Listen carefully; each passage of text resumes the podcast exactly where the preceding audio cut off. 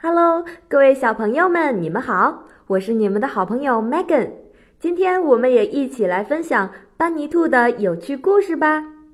哦，对了，在听故事的同时，别忘了竖起你们的小耳朵，一起来找藏在故事中的英语单词。今天故事的名字叫做《班尼兔遇到对手》。班尼兔的对手会是谁呢？赶紧来听故事吧。班尼兔和鹰共同做了一个约定，他们准备在春天的时候播下一些种子，然后等到秋天来临，蔬菜长大的时候，共同分享美味的蔬菜。蔬菜，vegetable，vegetable。可是等到秋天收获的季节，地里却什么蔬菜都没有。鹰看到班尼兔一脸的狡猾，于是他确信是班尼兔提前把蔬菜都采摘了下来，藏到了某个地方。鹰离开之后，开始苦苦的思考，他要如何去对付班尼兔。第二天，他去拜访班尼兔。嗨，我的好朋友班尼兔。我在河的另一边发现了一个金矿，他说：“跟着我来，咱们会挖出很多很多的金子，然后我们平均分，咱们就能挣大钱了。”班尼兔问道：“但是我要怎么过河呢？”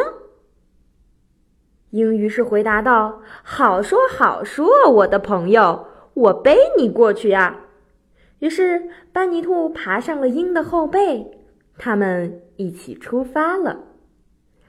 然而，鹰却没有过河，它反而落在了河中央一棵大树的高处。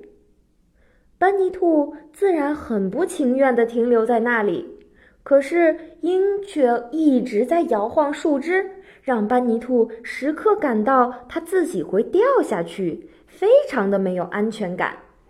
鹰于是质问着班尼兔：“告诉我，你把咱们种的蔬菜都藏在哪里了？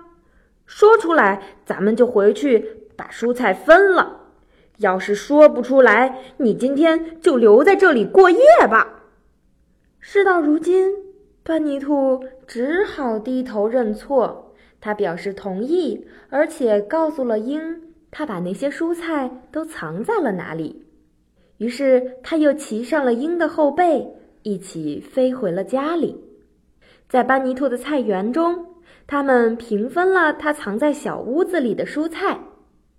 但是，由于可怜的班尼兔惊吓过度，他只要看到高高的树，膝盖都会颤抖很长一段时间呢。